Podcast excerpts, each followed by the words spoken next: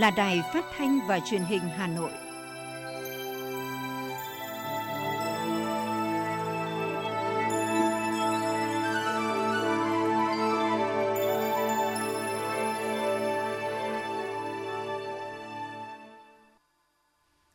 Kính chào quý vị các bạn. Bây giờ là chương trình thời sự của Đài Phát thanh và Truyền hình Hà Nội phát trực tiếp trên sóng phát thanh tần số FM 90 MHz. Trưa nay thứ năm, ngày 17 tháng 3 năm 2022 có những nội dung chính sau đây. Bí thư Thành ủy Đinh Tiến Dũng đối thoại với đại biểu đoàn viên thanh niên thủ đô. Bộ trưởng Bộ Ngoại giao Bùi Thanh Sơn điện đàm với Bộ trưởng Ngoại giao Liên bang Nga và Ukraine về tình hình xung đột tại Ukraine. Giới chuyên gia đánh giá tích cực về triển vọng kinh tế của Việt Nam. Các siêu thị đưa nhiều chương trình khuyến mãi hỗ trợ người dân giảm áp lực chi tiêu. Bộ Văn hóa Thể thao và Du lịch chính thức công bố phương án mở cửa lại du lịch trong điều kiện bình thường mới. Chuẩn bị sẵn sàng cho trẻ dưới 12 tuổi tiêm vaccine phòng Covid-19. Tạm giữ hình sự 18 đối tượng để điều tra về hành vi gây rối trật tự công cộng. Phần tin thế giới những sự kiện nổi bật 4,7 triệu người Đông Nam Á nghèo cùng cực do Covid-19. Động đất 7,3 độ Richter ở Nhật, một người chết, 69 người bị thương. Sau đây là nội dung chi tiết sẽ có trong chương trình.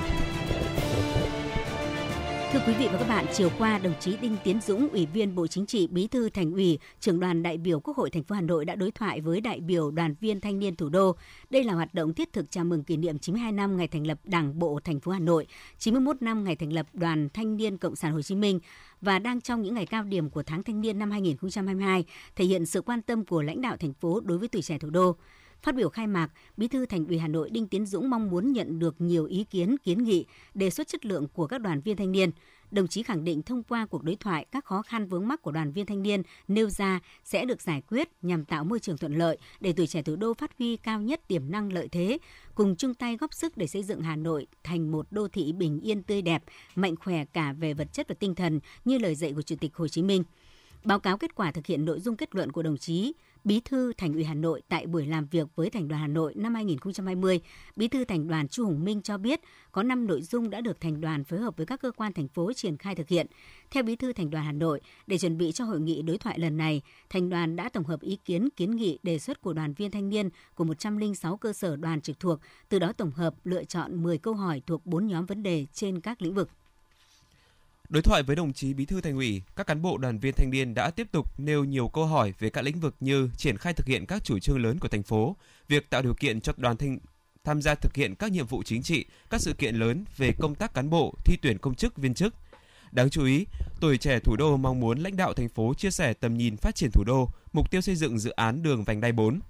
Thành đoàn cũng đăng ký tham gia thực hiện nhiều phần việc cụ thể hóa nghị quyết số 09 của Thành ủy về phát triển công nghiệp văn hóa trên địa bàn thủ đô giai đoạn 2021-2025, định hướng đến năm 2030, tầm nhìn đến năm 2045 và tổ chức SEA Games 31.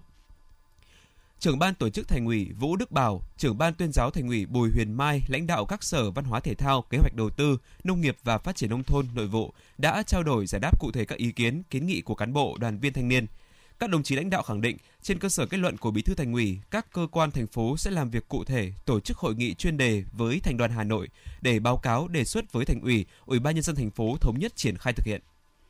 Kết luận hội nghị đối thoại, Bí thư Thành ủy Hà Nội Đinh Tiến Dũng ghi nhận, biểu dương và đánh giá cao vai trò, vị trí và những đóng góp của đoàn viên thanh niên và công việc chung, những thành tích của thủ đô, đặc biệt trong công tác phòng chống dịch COVID-19 của thành phố thời gian qua. Tuy nhiên, theo Bí thư Thành ủy, bên cạnh những kết quả nổi bật đã đạt được, công tác đoàn và phong trào thanh thiếu nhi thủ đô còn có những hạn chế, đòi hỏi các cấp bộ đoàn và mỗi đoàn viên thanh niên tiếp tục nỗ lực tập trung khắc phục trong thời gian tới. Đặc biệt, Bí thư Thành ủy yêu cầu tổ chức đoàn cần tập trung tham gia có hiệu quả các nhiệm vụ được phân công trong 10 chương trình công tác của Thành ủy Hà Nội khóa 17. Chủ đề công tác năm 2022 của thành phố, kỷ cương trách nhiệm hành động sáng tạo phát triển, khuyến khích thanh niên đề xuất các ý tưởng sáng kiến, giải pháp ứng dụng khoa học, công nghệ trong thực hiện nhiệm vụ phát triển kinh tế xã hội, đảm bảo quốc phòng an ninh, tiếp tục đẩy mạnh hoạt động tình nguyện và tham gia tích cực các kế hoạch phòng chống dịch COVID-19. Tổ chức đoàn cũng phải làm tốt vai trò đại diện bảo vệ quyền và lợi ích chính đáng hợp pháp của đoàn viên thanh niên. Bí thư Thành ủy Hà Nội Đinh Tiến Dũng cũng đã trao đổi giải đáp 10 câu hỏi tổng hợp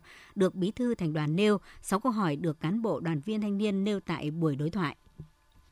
Trong khuôn khổ hội nghị đối thoại giữa Ủy viên Bộ Chính trị, Bí thư Thành ủy, trưởng đoàn đại biểu Quốc hội thành phố Hà Nội Đinh Tiến Dũng và đoàn viên thanh niên thủ đô chiều cùng ngày, Thành đoàn Hà Nội tổ chức tuyên dương 10 gương mặt trẻ thủ đô tiêu biểu năm 2021. Đây là những thanh niên có thành tích xuất sắc, đóng góp tích cực trong xây dựng thủ đô đất nước, tiêu biểu trên các lĩnh vực. Bí thư Thành ủy Đinh Tiến Dũng và các đồng chí lãnh đạo Ủy ban nhân dân thành phố, Trung ương đoàn đã trao cúp bằng khen và tặng hoa chúc mừng các gương mặt trẻ tiêu biểu. Bộ trưởng Bộ Ngoại giao Bùi Thanh Sơn đã có các cuộc điện đàm với Bộ trưởng Ngoại giao Liên bang Nga Sergei Lavrov vào tối ngày 15 tháng 3 và với Bộ trưởng Ngoại giao Ukraine Dmytro Lekuba, Lekuleba vào chiều tối 16 tháng 3 nhằm trao đổi về tình hình xung đột tại Ukraine. Trong các cuộc điện đàm, Bộ trưởng Bùi Thanh Sơn đã khẳng định lập trường nhất quán của Việt Nam. Theo đó, các tranh chấp bất đồng quốc tế cần được giải quyết bằng các biện pháp hòa bình, tuân thủ các nguyên tắc cơ bản của Hiến trương Liên Hợp Quốc và luật pháp quốc tế, nhất là nguyên tắc tôn trọng độc lập, chủ quyền và toàn vẹn lãnh thổ của các quốc gia. Bộ trưởng nhấn mạnh là bạn bè truyền thống gần gũi với cả Nga và Ukraine. Việt Nam chân thành mong muốn các bên kiềm chế, giảm căng thẳng và tiếp tục nỗ lực đối thoại nhằm tìm giải pháp lâu dài trên cơ sở phù hợp với luật pháp quốc tế và tính đến lợi ích chính đáng của các bên cho biết Việt Nam sẵn sàng cùng cộng đồng quốc tế đóng góp cho quá trình này. Bộ trưởng Bùi Thanh Sơn đề nghị phía Nga và Ukraine tiếp tục tổ chức các hành lang nhân đạo và có biện pháp đảm bảo an toàn cho dân thường, trong đó có người Việt Nam ở Ukraine sơ tán ra khỏi các vùng chiến sự.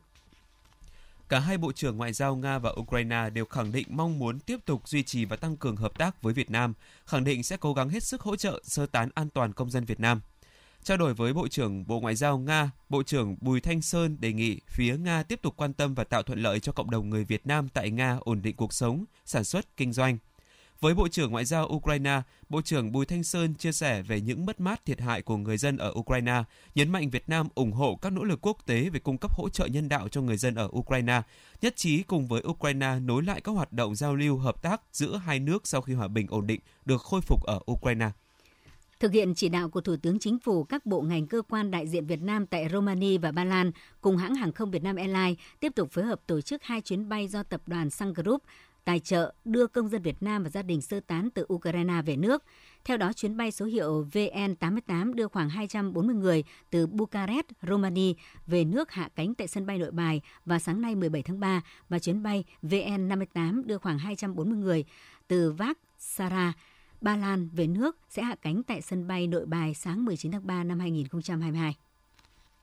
Bộ Giáo dục và Đào tạo Việt Nam chính thức tiếp nhận nhiệm vụ chủ tịch kênh giáo dục ASEAN nhiệm kỳ 2022-2023. Lễ tiếp nhận được thực hiện theo hình thức trực tuyến với sự tham dự và chứng kiến của Tổng thư ký ASEAN và các bộ trưởng giáo dục ASEAN. Theo Bộ trưởng Bộ Giáo dục và Đào tạo Nguyễn Kim Sơn, giai đoạn chuyển giao giữa trạng thái giáo dục ứng phó với đại dịch COVID-19 sang trạng thái giáo dục thích nghi đại dịch COVID-19 đòi hỏi người học, nhà trường và phụ huynh sẵn sàng thích nghi với mọi hình thức học tập, bao gồm trực tiếp, trực tuyến hay kết hợp cả hai. Bộ Giáo dục và Đào tạo Việt Nam kêu gọi các nước trong khu vực tiếp tục chung tay để tái thiết giáo dục, gian tăng khả năng chống chịu của hệ thống giáo dục ASEAN trong bối cảnh mới. Bộ Giáo dục và Đào tạo Việt Nam mong muốn nhận được sự ủng hộ và hỗ trợ từ các nước thành viên ASEAN và các đối tác trong nhiệm kỳ chủ tịch của mình đồng thời sẽ cố gắng hết sức để thực hiện hóa những ưu tiên và định hướng lớn của giáo dục ASEAN trong giai đoạn sắp tới.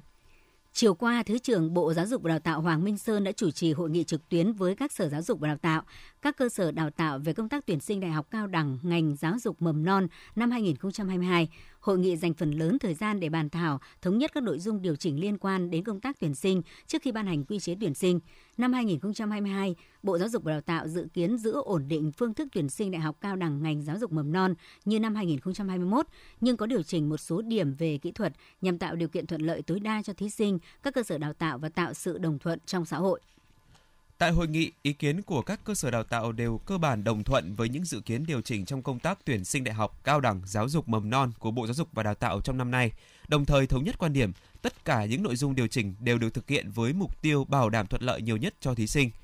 Các sở giáo dục và đào tạo, các cơ sở đào tạo cũng bày tỏ mong muốn Bộ Giáo dục và Đào tạo sớm ban hành quy chế tuyển sinh đại học cao đẳng ngành giáo dục mầm non năm nay làm cơ sở để thực hiện công tác tư vấn tuyển sinh, giúp thí sinh có thêm nhiều thời gian nghiên cứu, tìm hiểu về những điểm mới, trên cơ sở các ý kiến đóng góp của các đơn vị, Bộ Giáo dục và Đào tạo sẽ khẩn trương hoàn thiện, ban hành quy chế tuyển sinh, xây dựng thử nghiệm và hoàn thành hệ thống xử lý nguyện vọng và lọc ảo, hoàn thiện phần mềm đăng ký xét tuyển trực tuyến đối với các phương thức xét tuyển của các cơ sở đào tạo, tổ chức đăng ký xét tuyển và lọc ảo chung toàn hệ thống trong đợt 1, đồng thời tổ chức kiểm tra thanh tra điều kiện bảo đảm chất lượng công tác tuyển sinh của một số trường. Hiện các siêu thị đưa nhiều chương trình khuyến mãi hỗ trợ người dân giảm áp lực chi tiêu. Đại diện Aeon Việt Nam ông Bùi Trung Chính, giám đốc khối thu mua ngành hàng thực phẩm cho biết, Doanh nghiệp này đã nhận được đề xuất tăng giá từ một số nhà cung cấp khi giá xăng liên tục điều chỉnh. Hiện doanh nghiệp đang nỗ lực đàm phán với nhà cung cấp để giữ nguyên mức giá tốt nhất cho người tiêu dùng, đồng thời chấp nhận giảm biên độ lợi nhuận để đồng hành cùng khách hàng. Tương tự nhằm hỗ trợ người tiêu dùng giảm bớt áp lực chi tiêu do những tác động từ việc tăng giá xăng dầu trong thời gian vừa qua. Tại các siêu thị Go, Big C, Top Market thuộc tập đoàn Century Retail Việt Nam đã áp dụng chương trình siêu tiết kiệm mua nhiều giảm nhiều. Bộ Văn hóa Thể thao và Du lịch vừa chính thức ban hành phương án mở cửa lại du lịch cho điều kiện bình thường mới. Phương án được hoàn tất sau khi chính phủ công bố chính sách miễn thị thực với công dân 13 nước và Bộ Y tế công bố hướng dẫn về phòng chống dịch COVID-19 đối với người nhập cảnh. Cụ thể, chính sách thị thực được khôi phục như trước đại dịch COVID-19 với việc miễn thị thực đơn phương cho 13 quốc gia và vùng lãnh thổ và miễn thị thực song phương cho 88 nước quy trình đón khách quốc tế thông thoáng khi nhập cảnh vào Việt Nam không bị yêu cầu phải có chứng nhận tiêm đủ liều vaccine hoặc đã khỏi bệnh COVID-19 trong vòng 6 tháng. Khách chỉ cần có xét nghiệm âm tính trước khi xuất cảnh bằng đường hàng không 72 giờ nếu sử dụng phương pháp RT-PCR, RT-LAMP hoặc trong vòng 24 giờ nếu sử dụng phương pháp xét nghiệm nhanh. Thưa quý vị các bạn, dịch bệnh ngày càng diễn biến phức tạp, số ca nhiễm liên tục gia tăng khiến các nhân viên y tế cơ sở phải làm việc liên tục với áp lực lớn. Những ngày gần đây trên địa bàn thành phố Hà Nội, dịch bệnh COVID-19 diễn biến phức tạp với các ca mắc tăng nhanh tại phường Phú Lãm, quận Hà Đông với trên 20.000 nhân khẩu, nhưng trạm y tế phường mỗi ngày phường có hàng trăm trường hợp mắc COVID-19. Hàng ngày họ phải căng mình chia công việc ra để thực hiện như tổ chức lấy mẫu xét nghiệm cho những trường hợp không tự test được, hướng dẫn cách ly tại nhà, thực hiện nhiệm vụ của trạm y tế lưu động đó là theo dõi sức khỏe, kiểm tra sức khỏe nếu bệnh nhân cách ly tại nhà trở nặng và có phương án chuyển tuyến. Mọi công việc phát sinh đều phải giải quyết xong trong ngày để kịp thời cung cấp các số liệu về ban chỉ đạo phường chống dịch. Áp lực công việc với y tế cơ sở là quá lớn. Ông Nguyễn Minh Trường, trạm trưởng trạm y tế phường Phú Lãm, quận Hà Đông chia sẻ. Trong cái tình hình dịch bệnh gia tăng thì cái lực lượng y tế quá mỏng cái cán bộ đội ngũ cán bộ y tế trạm y tế hiện nay là chỉ có 7 cán bộ thôi với cái mức độ người bệnh gia tăng là cái cũng gây áp lực thì để đảm bảo cái công tác ờ, phòng chống dịch bệnh được kịp thời thì trạm y tế cũng tham mưu với lãnh đạo đảng ủy ban phường để tập trung huy động lực lượng ừ, bao gồm là thanh niên, phụ nữ, các hội đoàn thể để tham gia và để thực hiện. Đấy cũng có một cái vấn đề là khó khăn là trong cái bước đầu là trạm y tế đều phải là tổ chức tập huấn và cầm tay chỉ việc để tất cả các nội dung, các lực lượng tham gia này là thành thạo công việc, sau đó là tiến hành là đi xuống Ờ, địa bàn cụ thể để đảm bảo cái công tác chăm sóc y tế.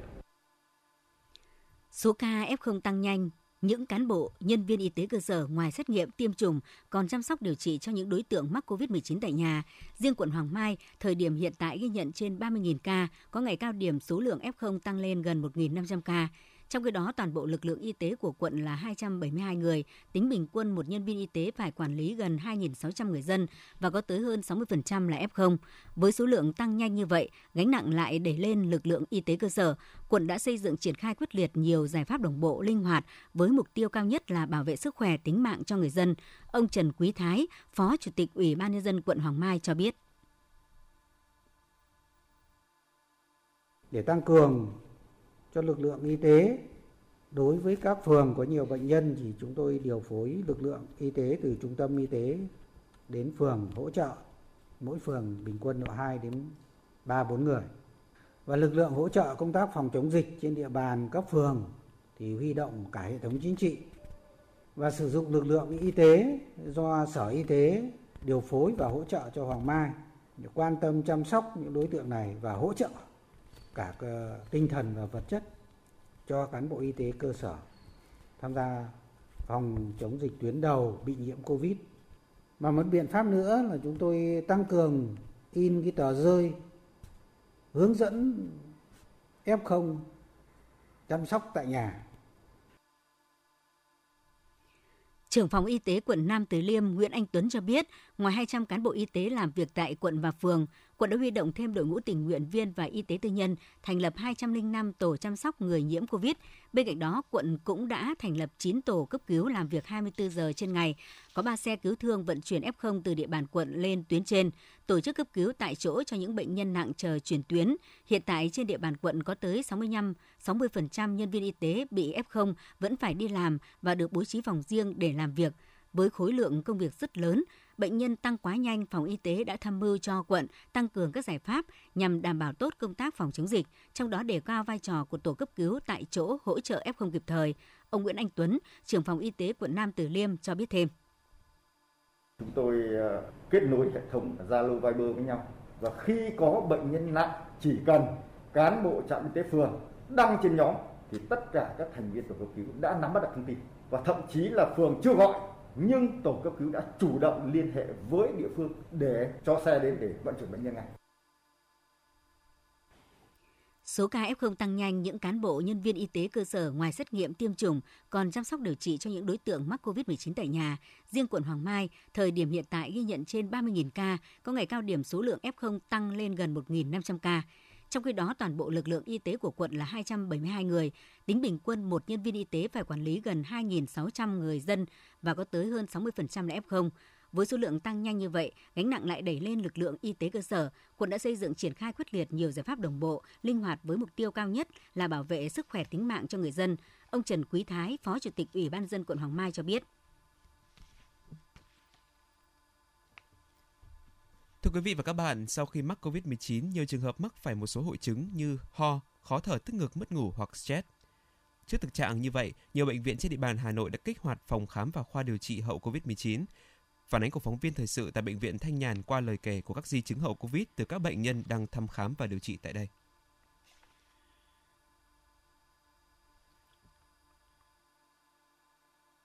Trong cái, thời gian bị Covid thì sau rồi âm tính thì người nó mệt và ho rất nhiều. Đấy, hôm nay bác sĩ đến cho khám thì đi thử các thứ máu và chụp sổ cho nhau. rất là ho, ho mà rất nhiều đờm, người mệt. Cũng thấy ờ, nhiều chuyên gia bác các bác sĩ cũng nói là sau khi mà có những người mà bị Covid xong á là hay bị hậu Covid thì cũng bị phổi mờ rồi là trắng phổi các thứ mình cũng lo tại vì mình bị ho rất là nhiều. Rất nhiều người sau khi bị F0 thấy sức khỏe không được phục hồi tốt, sau khi khám lại có kết quả xét nghiệm chẩn đoán hình ảnh phát hiện bất thường về tim mạch phổi như viêm phổi, sơ phổi, suy hô hấp cấp và mãn tính, đông máu gây thuyên tắc mạch máu phổi, tĩnh mạch đột quỵ. Đây là những biến chứng nặng nề, nguy hiểm cần phải can thiệp ngay cũng như điều trị lâu dài. Khoảng 80% bệnh nhân mắc di chứng với các triệu chứng dai dẳng đặc trưng kéo dài một vài tuần đến 3 tới 4 tháng, nhiều nhất là mệt khó thở, rụng tóc, hồi hộp, tim đập nhanh, nhiều người bị thêm tình trạng rối loạn lo âu, trầm cảm bồn chồn, kèm mất ngủ và mau quên, không tập trung, những di chứng về tâm thần kinh. Vì vậy, vấn đề chăm sóc sức khỏe hậu COVID-19 đang được rất nhiều người quan tâm, đặc biệt đối với những người đã từng bị nhiễm bệnh. Phòng khám hậu COVID của Bệnh viện Thanh Nhàn trung bình một ngày tiếp nhận hàng trăm lượt bệnh nhân tới khám. Bác sĩ Nguyễn Thu Hường, trưởng đơn nguyên chống dịch Bệnh viện Thanh Nhàn chia sẻ. Chủ yếu cái triệu chứng hay chúng tôi hay gặp là bệnh nhân rất là mệt mỏi, hụt hơi, khó thở và tức ngực. đấy là những cái triệu chứng mà hậu Covid chúng tôi hay gặp nhiều nhất và cản trở rất nhiều trong cái vấn đề sinh hoạt của bệnh nhân, cản trở trong vấn đề sinh hoạt cũng như công việc và cái giảm cái độ tập trung trong công việc. Di chứng hậu Covid có lẽ không còn là thuật ngữ xa lạ bởi nhiều trường hợp đã phải nhập viện điều trị vì liên quan đến những triệu chứng tức ngực khó thở kéo dài sau thời gian nhiễm virus SARS-CoV-2. Sau một tháng điều trị COVID-19 tại nhà, chị Trần Thu Hương tại Hoàn Kiếm Hà Nội có triệu chứng tức ngực, khó thở nên được chỉ định chụp phổi và CT. Sau khi mà điều trị Covid xong thì tôi thấy tình trạng của tôi cũng bị sút. À, ờ, nói thì được một lúc là cảm giác như là nghẽn, không nói được nữa, hết hụt hơi. Theo khuyến cáo của bác sĩ, sau test nhanh âm tính khoảng 5 tới 7 ngày, bệnh nhân nên tái khám ở các cơ sở y tế để tầm soát những vấn đề hậu COVID-19, đặc biệt là vấn đề rối loạn đông máu và tắc mạch ở trên những bệnh nhân sau khi mắc COVID. Với trẻ em, một số hội chứng như tổn thương hệ thống có thể khởi phát sau COVID-19. Vì thế, nhiều gia đình quan tâm và tái khám cho trẻ sau khi kết thúc điều trị COVID-19. Tiếp tục là phần tin Nguồn tin từ Công an thành phố Hà Nội cho biết Công an huyện Đông Anh đã tạm giữ hình sự 18 đối tượng để điều tra về hành vi gây dối trật tự công cộng, quy định tại Điều 318 Bộ Luật Hình sự năm 2015. Ngoài ra, hai đối tượng dưới 16 tuổi được Công an huyện Đông Anh áp dụng biện pháp khác để tiếp tục củng cố hồ sơ xử lý theo pháp luật. Hầu hết các đối tượng bị xử lý đều là thanh niên có tuổi đời từ 18 đến 20 tuổi. Trước đó ngày 14 tháng 3, tổ công tác chống đua xe của công an huyện Đông Anh tuần tra trên trục đường kinh tế miền Đông, Cao Lỗ, Quốc lộ 3, Trường Sa đã phát hiện bắt giữ nhóm 20 nam thanh niên sử dụng xe máy che biển kiểm soát và tháo biển kiểm soát, cầm theo dao kiếm gậy chạy xe máy với tốc độ cao, bấm còi xe liên tục lạng lách đánh võng trên gây nguy hiểm cho người tham gia giao thông và gây mất an ninh trật tự tại địa phương. Chiều tối qua đã cháy xảy ra tại xưởng sản xuất tại số 19 ngõ 200 Vĩnh Hưng, Hoàng Mai, Hà Nội. Khu vực xảy cháy là dãy xưởng sản xuất một tầng, khung thép mái tôn của ba bộ kinh doanh, gồm các cơ sở in lưới, gia công hộp giấy, gia công gỗ ép. Ngay khi tiếp nhận thông tin, Trung tâm Thông tin Chỉ huy Công an thành phố đã điều động hai xe chữa cháy, một xe chỉ huy của Công an quận Hoàng Mai cùng 15 cán bộ chiến sĩ tới hiện trường chữa cháy. Nhận định tình hình đám cháy có khả năng cháy lan sang các khu vực nhà lân cận, Trung tâm chỉ huy đã điều động thêm 4 xe chữa cháy cùng 30 cán bộ chiến sĩ của Công an quận Hai Bà Trưng, đội chữa cháy và cứu nạn cứu hộ khu vực 5, phòng cảnh sát phòng cháy, chữa cháy và cứu nạn, cứu hộ Công an thành phố Hà Nội chi viện. Lực lượng chữa cháy đã khẩn trương khai thác nguồn nước xung quanh dập lửa, ngăn cháy lan sang các khu vực lân cận. Đến khoảng 20 giờ cùng ngày, đám cháy đã cơ bản được khống chế, không cháy lan. Theo thống kê ban đầu, tổng diện tích xảy cháy khoảng 300 m2, đám cháy không thiệt hại về người, nguyên nhân vụ việc đang được lực lượng chức năng làm rõ.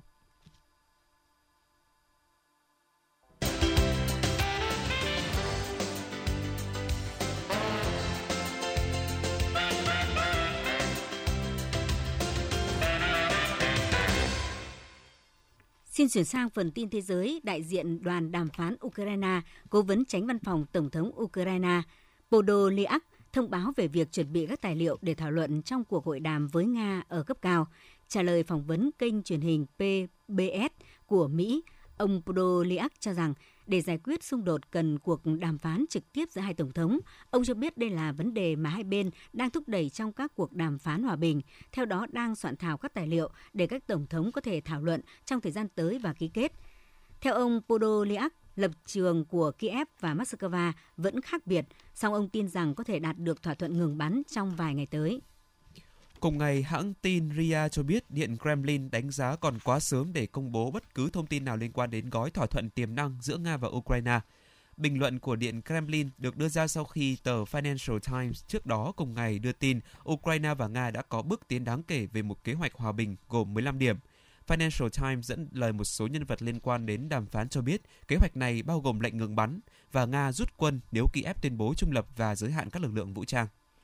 Tính đến sáng nay, thế giới ghi nhận 462,6 triệu ca mắc COVID-19, trong đó có 6,075 triệu trường hợp tử vong. Tại Đông Nam Á, Lào thông báo ghi nhận 848 ca mắc mới COVID-19, tăng mạnh so với con số trung bình khoảng 200 ca một ngày trong tháng 2 vừa qua. Nguyên nhân chính được cho là biến thể Omicron đang có xu hướng lây lan mạnh tại nước này. Dự báo số ca nhiễm biến thể Omicron tại Lào sẽ tiếp tục tăng cao trong một hoặc hai tháng tới. Giới chức y tế Campuchia đang theo dõi hàng trăm ca mắc mới và số ca tử vong mỗi ngày do COVID-19 trong bối cảnh số ca mắc tăng nhanh tại nhiều nước trên thế giới, đặc biệt là tình trạng lây nhiễm dòng phụ của biến thể Omicron. Theo các chuyên gia y tế, Campuchia có thể hoãn coi dịch COVID-19 là bệnh đặc hữu. Lý do là số ca mắc COVID-19 vẫn cao sau khi phát hiện trường hợp đầu tiên nhiễm biến thể Omicron tại nước này vào ngày 8 tháng 1 vừa qua, cho dù hầu hết người dân đã được tiêm phòng mũi 2 cơ bản và mũi tăng cường. Tình hình dịch COVID-19 ở Trung Quốc đang diễn biến phức tạp và đáng lo ngại, khiến việc ngăn chặn và kiểm soát dịch bệnh trở nên khó khăn. Hôm qua, Trung Quốc đại lục báo cáo 3.290 ca mắc mới do biến thể Omicron lây lan mạnh, khiến hàng triệu người phải sống trong cảnh phong tỏa và gia tăng sức ép lên hệ thống y tế. Tại Thượng Hải, thành phố lớn nhất Trung Quốc, nhà chức trách tiếp tục tăng cường chiến dịch xét nghiệm hàng loạt. Thượng Hải cũng đã đóng cửa các trường học và tuần này bắt đầu phong tỏa các khu dân cư riêng lẻ có ca bệnh hoặc ca nghi tiếp xúc với gần ca mắc trong ít nhất 48 giờ. Chính quyền thành phố cho biết trong những ngày tới cũng sẽ bắt đầu phong tỏa và xét nghiệm một số lượng người tại các khu vực trọng điểm.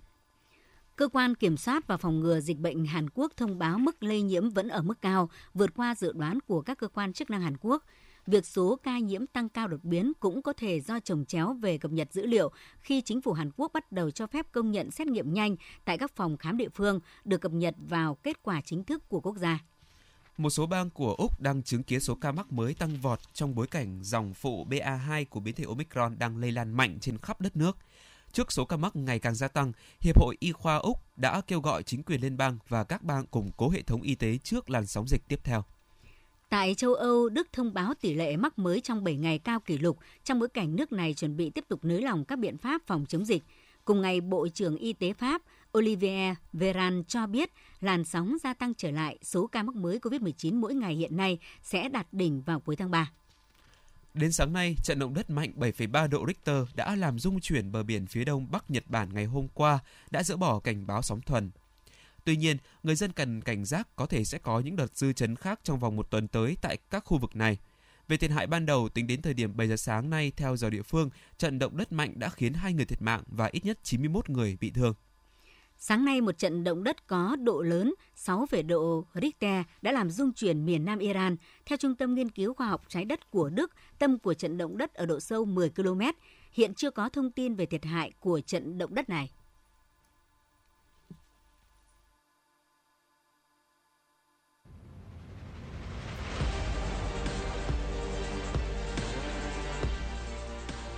Bản tin thể thao Bản tin thể thao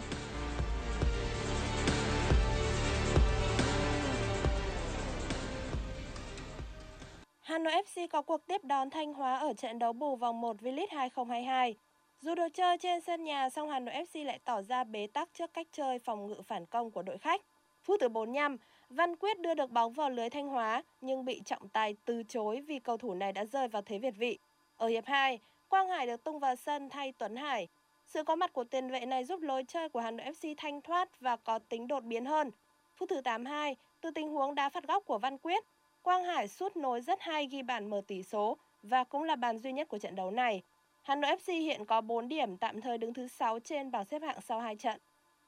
Huấn luyện Park Hang-seo đã bắt đầu triển khai một số nội dung rèn về kỹ chiến thuật cho đội tuyển Việt Nam vào chiều qua. Hai cầu thủ vẫn phải tập riêng là tiền vệ Hoàng Đức và tiền đạo Tiến Linh. Hoàng Đức bị đau ở gối ở mức độ nhẹ và có thể trở lại tập luyện cùng các đồng đội vào hôm nay. Trong khi đó, Tiến Linh chỉ bị tổn thương phần mềm mu bàn chân nên cũng sẽ sớm bình phục trong 1 đến 2 ngày tới. Các cầu thủ mới gia nhập đội tuyển như thủ thành Tuyên Quang, tiền vệ Hải Huy, hậu vệ Adriano Smith đều thể hiện khả năng hòa nhập rất tốt với môi trường đội tuyển. Huấn luyện Park Hang-seo cũng dành khá nhiều sự quan tâm đối với nhóm cầu thủ này và trực tiếp có những thị phạm cần thiết trong buổi tập. Trận tài đấu giữa Juventus và Villarreal tại vòng 1/8 Champions League chỉ thực sự gay cấn ở 15 phút cuối. Daniele Giugani phạm lỗi với Francisco Quellin trong vòng cấm. VAR vào cuộc và trọng tài cho Villarreal được hưởng phạt đền. Trên chấm 11 m, Gerard Moreno đã thành công mở tỷ số cho đội khách. Đến phút thứ 85, trong tình huống phạt góc, Pau Torres dễ dàng dứt điểm cận thành nhân đôi cách biệt cho Villarreal. Đến phút 90, Danilo phá bóng hụt và Delis dùng tay cản phá trong vòng cấm, khiến Juventus lại chịu phạt đền. Anos Dajuma đã ấn định chiến thắng 3-0 cho Villarreal. Đội bóng Tây Ban Nha tiến vào tứ kết Champions League với chiến thắng chung cuộc 4-1 sau hai lượt trận. Ở cuộc so tài khác giữa Lille và Chelsea, đội đương kim vô địch Pháp có bàn mở tỷ số trên chấm 11 m nhờ công của Burak Yilmaz, nhưng sau đó họ đã để Chelsea ngược dòng. Jorginho lập công chuộc tội với pha chọc khe thuận lợi cho Christian Pulisic thoát xuống dứt điểm chéo góc gỡ hòa một đều ở phút 45 cộng 2. Dự báo thời tiết, theo Trung tâm Dự báo Khí tượng Thủy văn Quốc gia, do ảnh hưởng của rãnh gió Tây trên mực 5.000m đang dịch chuyển sang phía đông, khiến sương mù mưa nhỏ xuất hiện nhiều nơi ở Bắc Bộ và Bắc Trung Bộ. Nam Bộ ngày nắng, miền Đông có nơi có nắng nóng. Thời tiết thủ đô Hà Nội nhiều mây, có mưa nhỏ vài nơi, sáng sớm có sương mù và sương mù nhẹ dài rác. Chiều giảm mây hưởng nắng, gió đông nam cấp 2 cấp 3, sáng sớm và đêm trời lạnh, nhiệt độ thấp nhất từ 21 đến 23 độ C, nhiệt độ cao nhất từ 26 đến 28 độ C. Quý vị và các bạn vừa nghe chương trình thời sự của Đài Phát thanh và Truyền hình Hà Nội, chịu trách nhiệm sản xuất Phó Tổng giám đốc Nguyễn Tiến Dũng, chương trình do biên tập viên Trà My Kim Oanh, phát thanh viên Thanh Hiền Hoàng Nam cùng kỹ thuật viên Bảo Tuấn thực hiện. Xin chào và hẹn gặp lại trong chương trình thời sự 19 giờ tối nay.